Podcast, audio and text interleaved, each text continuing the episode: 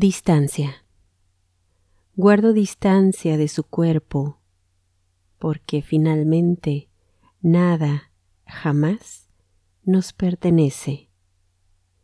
Guardo distancia de su cuerpo, sí. Sin embargo, lo circundo, lo inhalo, lo pruebo, lo navego, con el fervor con que se ama lo inacible.